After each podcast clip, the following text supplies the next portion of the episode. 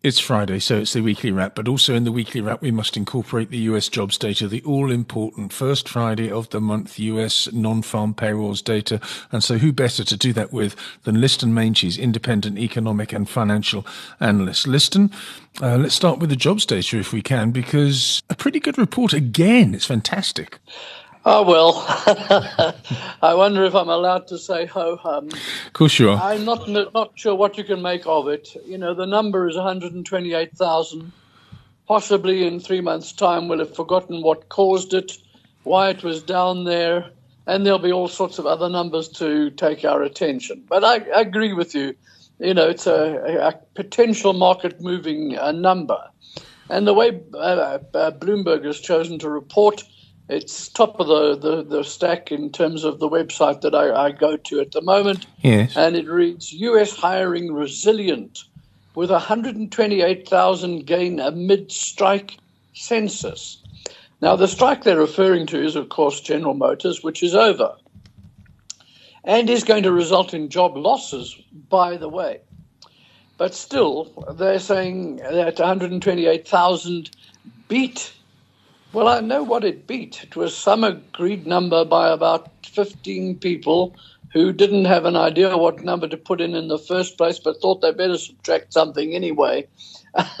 Sorry to be cynical, but I just think this is probably the most unreadable, uh, useless piece of information on jobs this year.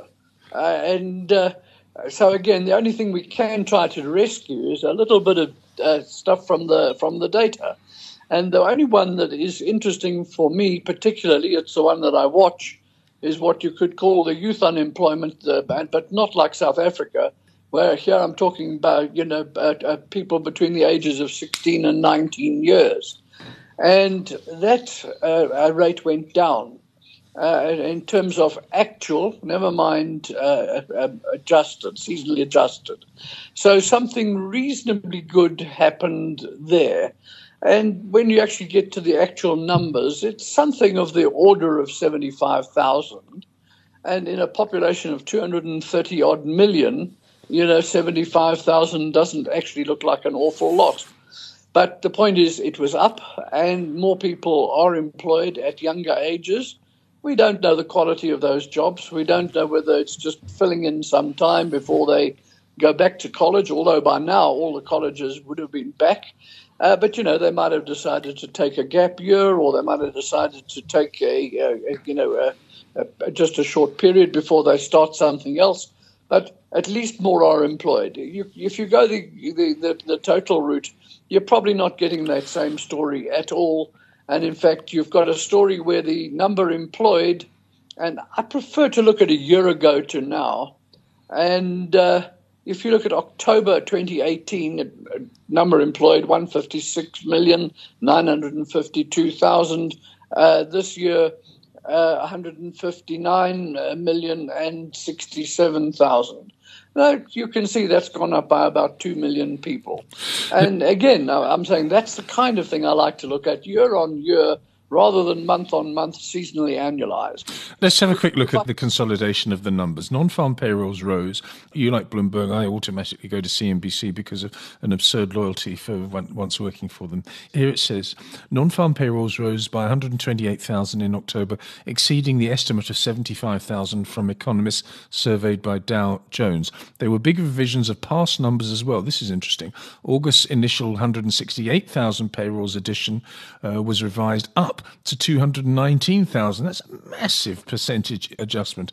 While September's jumped from 136 to 180,000. Again, a massive percentage jump to the upside. The uh, unemployment rate ticks slightly higher, though, to 3.6% from 3.5, still near the lowest in 50 years. The pace of average hourly earnings picked up a bit, rising 0.1% to a year over year 3% gain. So that's, in a nutshell, that's it. Just tell me about the 3.5 to 3.6, if you would, the unemployment rate ticking up slightly. No, well, again, uh, it depends where, where you know what you what you're looking at, um, and that's the seasonally adjusted number. Uh, not seasonally adjusted; it's stayed flat at 3.3. So I'm not sure, and I've said it in many many times. I'm not sure what their seasonal adjustment factor is for the month of October. Remember by about October, you know, there's a lot of harvesting having to take place. And I know a lot of that's been mechanized, but an awful lot of it still requires people. Uh, and going into November as well, of course. Uh, and, and that's why I say, you know, I, just because you, you've got a seasonal adjustment factor which pushes from 3.5 to 3.6, I would say, ho hum, so what? Yes, I would say ho hum, so what? Anyway, the jobs data out the way. Let's look back at the week because this is the weekly wrap after all. And the weekly wrap needs to be headlined with, if you can say headline, midterm budget policy statement. Were you as shocked as everybody else? Uh, not at all. Uh, in fact, I thought it was a very measured, rational story. And uh, as a recipient, you would have seen that uh, I, I, highlighted the, the, the, items that I saw in the in the medium term budget speech. Yes. But I had erroneously highlighted the day before and the day after the budget what he said in February. And actually, the continuity is staggering. Mm. What he said in February, he's sticking to. And he's saying, I'm going to make it work. And there is no other way. And we have to uh, uh take make uh, tough choices. And there will be challenges. And we are looking forward to a robust debate. Well, I think he's going to get a robust debate, but not shocked at all. Uh, in fact, uh, you know, the, the only, only point you can say is that for, for the first time in an awfully long time, he read it uh, in a in a concise way, saying where we're at and what is likely to happen. No rose tinted spectacles. Now, that's one important thing about that, Lindsay, for me anyway. I read it through the eyes of a foreigner. Now, you have a better opportunity to do that than I do. Yes. Uh, and I just thought, you know, when the Minister of Finance says all of that to a foreigner, he says, I'm not coming.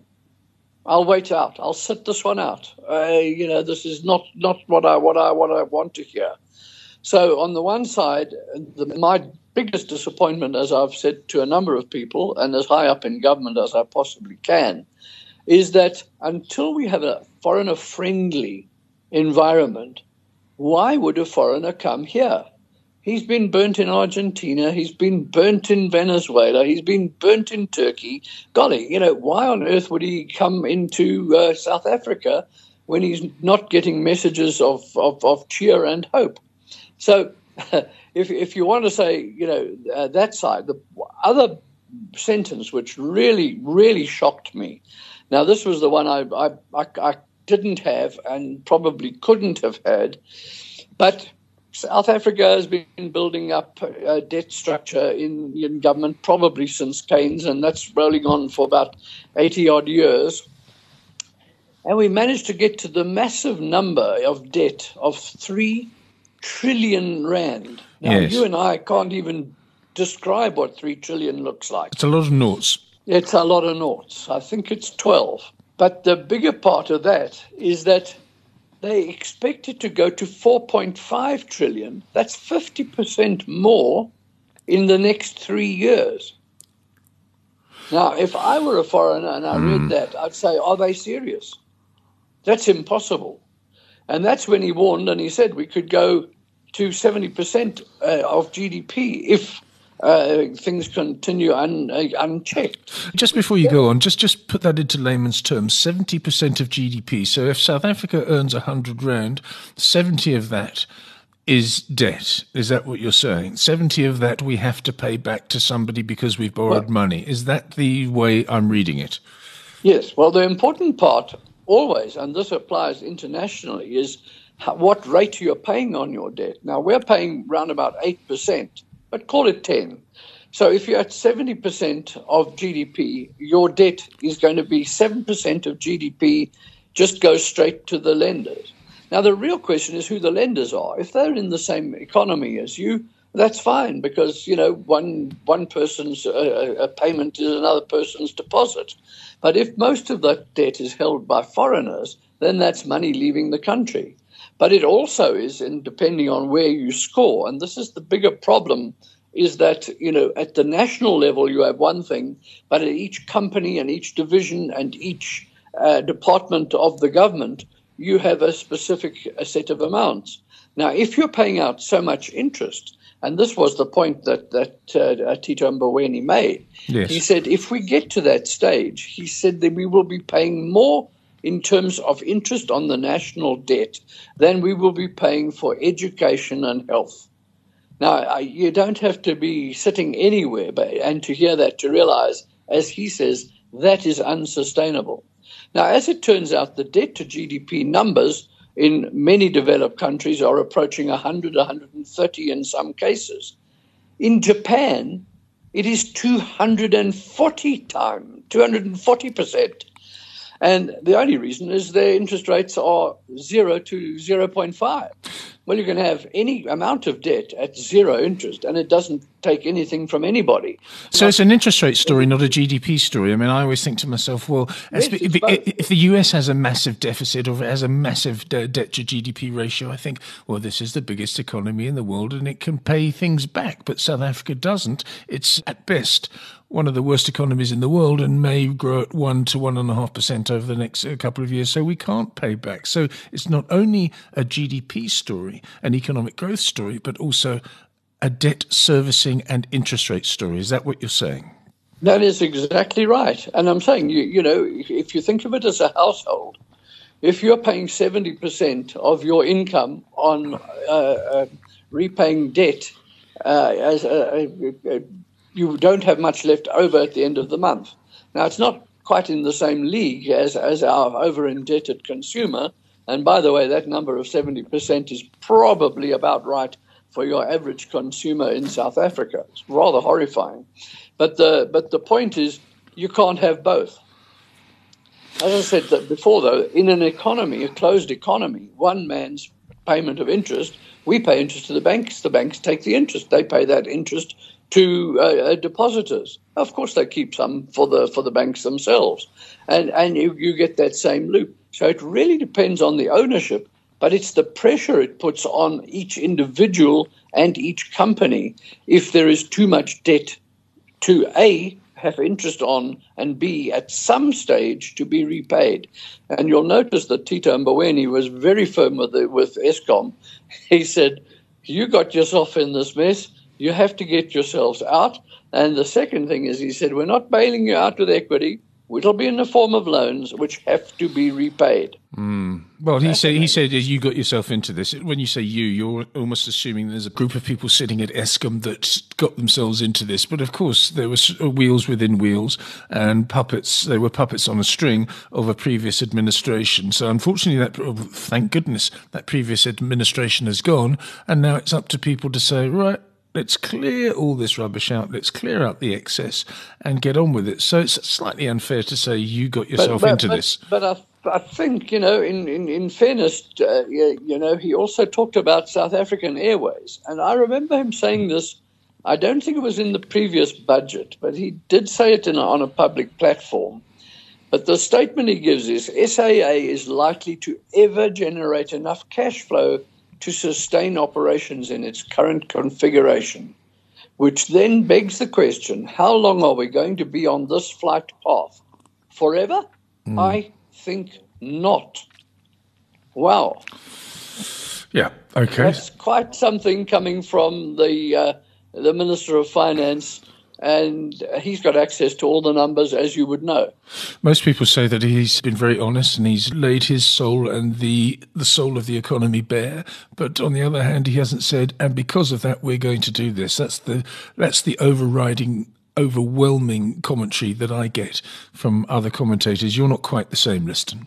Well, no, but again, I've I've gone through this thing in great detail. I've coloured it in, and by, by, the way, any listener, or I'm sorry, uh, any listener to the podcast, yes, uh, who, who would like uh, to get a copy, they only have to email me liston at liston.co.za, and I'll happily send them a copy of what I call my annotated and and reduced uh, uh, speech. Can I put it up on the website as well? Is that okay? Yes, please. I, I don't you. see any problem with that. Um, but here's a sentence that, that, that gets, gets to me. Public sector infrastructure projects are plagued by poor planning and implementation. I have never seen a Minister of Finance anywhere say that. He has finally said it. The only part that was missing, and in fairness to him, he can't do a mea culpa and say it was my fault. But at no stage does he say it is the fault of the policies we've been following. It is the fault of the individuals under whom and with whom I served. Um, you know, but then again, I think it's fair to say that, that Tito Mboweni has always been his own man. Yes, he really has, and he's becoming more and more his own man as he becomes wiser and older and less, I think, uh, politically aligned, although he obviously still has his political allegiances. Outside of the MTBPS, outside of the monthly jobs numbers from the United States of America and the PPI, uh, in South Africa, which again fell. What are you seeing, Liston? Why don't we look at the corporate side of things? Anything on the JSE that has caught your eye, sector wise or individual stock wise, this week? Uh, you know, I, I, sometimes appear on television and they ask me for a stock pick. Yes. And I never really understand that question because, you know, part of my job is looking after other people's money. Why would I give my best ideas free to uh, listeners uh, or do it in print? Right. Now, occasionally I do give an idea of how I'm seeing uh, one or another. But what I did this week was I said I, I, would like to look and see what the who the beneficiaries of the budget are before I make a choice. Good idea uh, for this uh, one-off, uh, never measured, never scored uh, stock pick. And I actually said on air that I, you know, I, I can't get a lead on it. Firstly, from the way that the, the markets reacted. Of course, the one reaction was the Rand blew out and a number of Rand beneficiaries, uh, uh, Rand players became beneficiaries. But I, I, looked again and I said, you know, the, the words that keep coming are infrastructure and, and uh, you know, bringing the public sector into the infrastructure fund and all of those good things. And I would normally, under other circumstances, have said, you know, your, your building and construction sector is the area to be looking. But I can't bring myself to say that. I look at it and mm. I say it's in absolute tatters. Yes. Now, I think I know some of the reasoning behind that. But my second problem with all of that is that, in fact, sitting where I sit in the in the area of Sandton and Rosebank, I see cranes on the skyline building buildings, and I say, who is going to inhabit them? Or worse, they will become inhabited, but they will leave ghost buildings behind them. I think and that I, there's just before you go on about that, I spoke to Wayne McCurrie on that very subject, and he was of the opinion that Sandton is a node that is unique, and elsewhere there might be actually shortage of, of space. Now, I don't know where he got that from because I didn't press him on it, but he said that what you've just said is uh, absolutely correct. There are cranes and there are to let signs in the same street, which is quite odd. But on the other hand, don't always look at Sandton as representative of the big picture. No, the point I'm making is that at some stage it will become apparent to developers that the game is over, at which point an incredible number of workers will be out of work. Uh, that is part of the GDP. The miserable 0.5% GDP we're getting is coming from new buildings. And if that stops, I just don't know where we will go to. So the real question, and it's it, it's on the, on everybody's mind, with a 30% unemployment rate, and by the way, that came, went up as well. Um, where will the growth come from that will provide those jobs? And one of the answers that comes through, and I still have to have to uh, uh, uh, fight this fight. Uh, this was the previous statistician general, uh, uh, Pali Lehotla, uh, talking at a sustainable development goals that's the United Nations compact, all under the United Nations uh, uh, uh, principles of responsible investing, sponsored by the stock exchange. Can you believe it? Massive collection of people, and and he got up and he said, well, number one, uh, if you talk to the government. You will find that in the 25 years, we have had 10 new economic plans. If you go to China in 30 years, they've had three. the 10 year so plan every 10 years, of course, yes. Having a new three, having a new plan doesn't help. It in fact hinders because it's got different imperatives, it's got different everything. The policy's no sooner been worked out than it's it, it, it is defunct. So he had a, if I may say, you know, a fairly uh, well argued uh, uh, uh story and obviously from from his experience at at the, the uh, Department of Statistics. But but the but the point I come back to is he was saying that poverty isn't just poverty. You have to, or sorry, poverty isn't just lack of income. There are other forms of poverty, and with a huge amount of work and whatever, he has identified that one of the poverties that you need to try to score is a poverty of education. That's a different way of saying that education is highly important. It will determine what kind of job you can and will get in the future. But and there were questions about correlations, obviously, from the audience. But the point I make is that you will find that the children of poor people generally end up poor, and the children of rich people generally end up rich. The rich people can afford to send their kids to schools, to uh, universities, overseas, and they then also have a contact group which is in the same mold. Yes. So I don't know how you want to call it, but you know, there's nothing in the budget that looked like it was going to do that. We get statistics that say our our education system is poor. I defy that. I mean, I've had children go through this. I have friends whose children have gone through the system, and their knowledge way exceeds age for age with what I had back then. Well, so I think maybe maybe we should look at it geographically, Liston, rather than uh, the, well, the no, experience. I'm talking about private schools. Yes.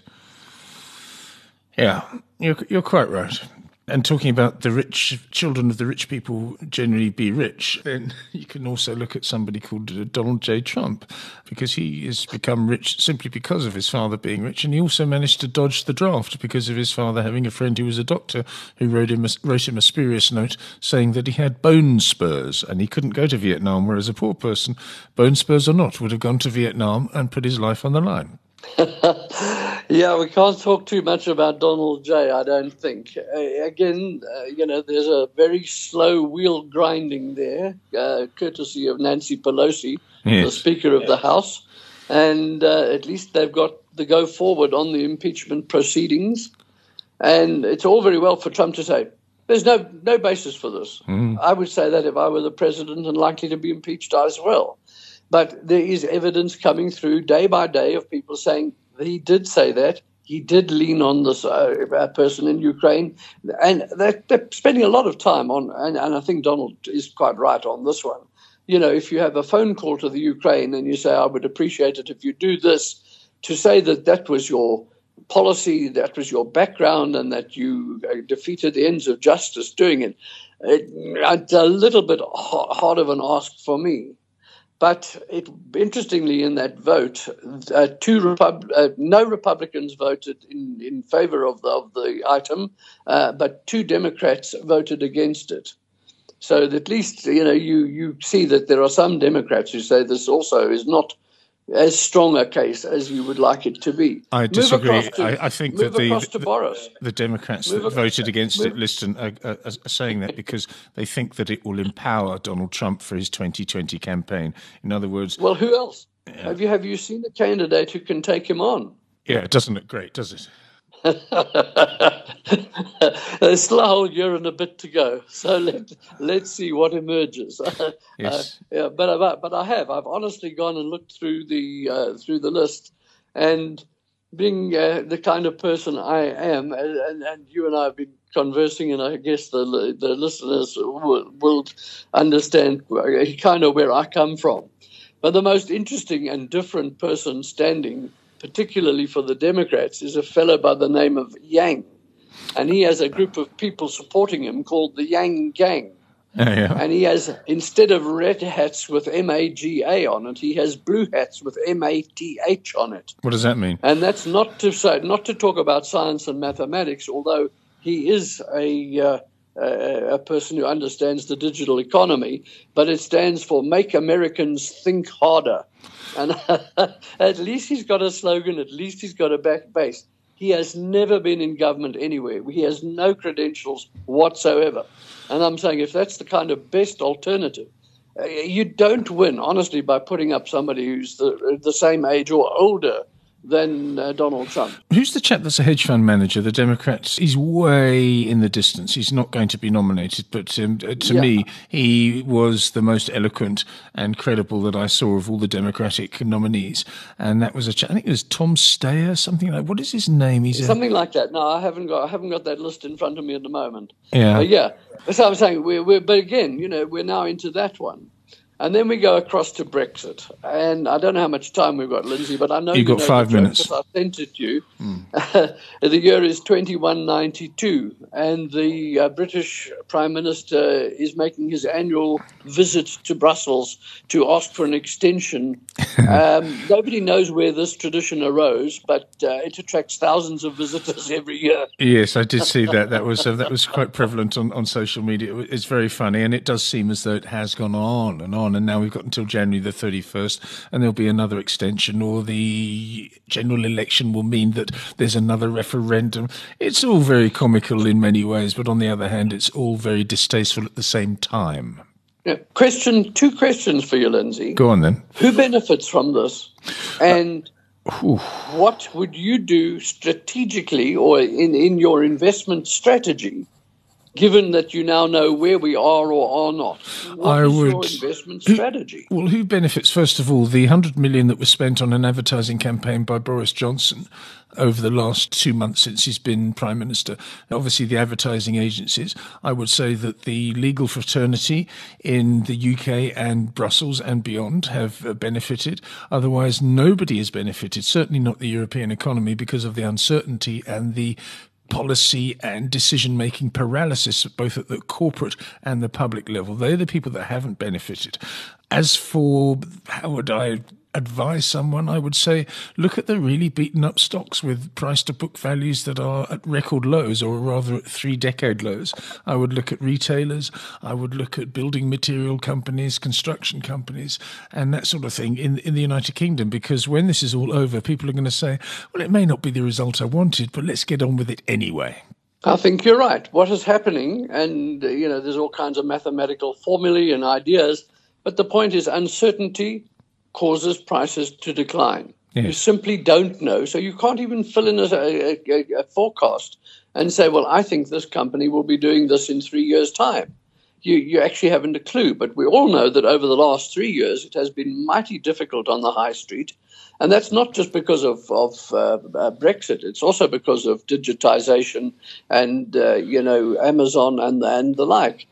But I just agree. I have to agree with you and say, you know, if you can see a, a gap in the in the system where you know that there will, in three years' time, whichever way things go, there will be a demand for the product, there will be an, a, a demand for the services, and they're being valued at way lower than they're normally valued at. Now, you know, the reason I'm saying that, and the reason I've kind of got a laugh in my voice, is that's actually what we are taught what how we should analyze is we look for companies which are currently trading at a, a level lower than they ought to be trading at given a return to uh, a more uh, um, shall we say stable circumstances that's what we look for and whether you call that value investing or common sense or um, discount to fair value, that's yes. what we're taught. so it's just quite interesting that we've got the microcosm of an MBA uh, uh, analysis in our hands, but I don't find people talking it. They'd rather wonder whether uh, uh, Jeremy Corbyn is going to do X or Y. And I find it, I, personally find it very funny. Yes, I find it funny. I'd find it funny if it weren't so sad and if so many people hadn't been affected by this debacle. Liston Meintjes, thank you very much for your time. Liston Meintjes is an independent financial and economic advisor. You can contact him for his wisdom, his for his charts, and for all sorts of other things that he puts out prolifically every week by going to Liston at liston.co.za and also go to the strictlybusinesspodcast.com website for those charts and also also for his MTBPS analysis, which is going to be up there in the next few hours.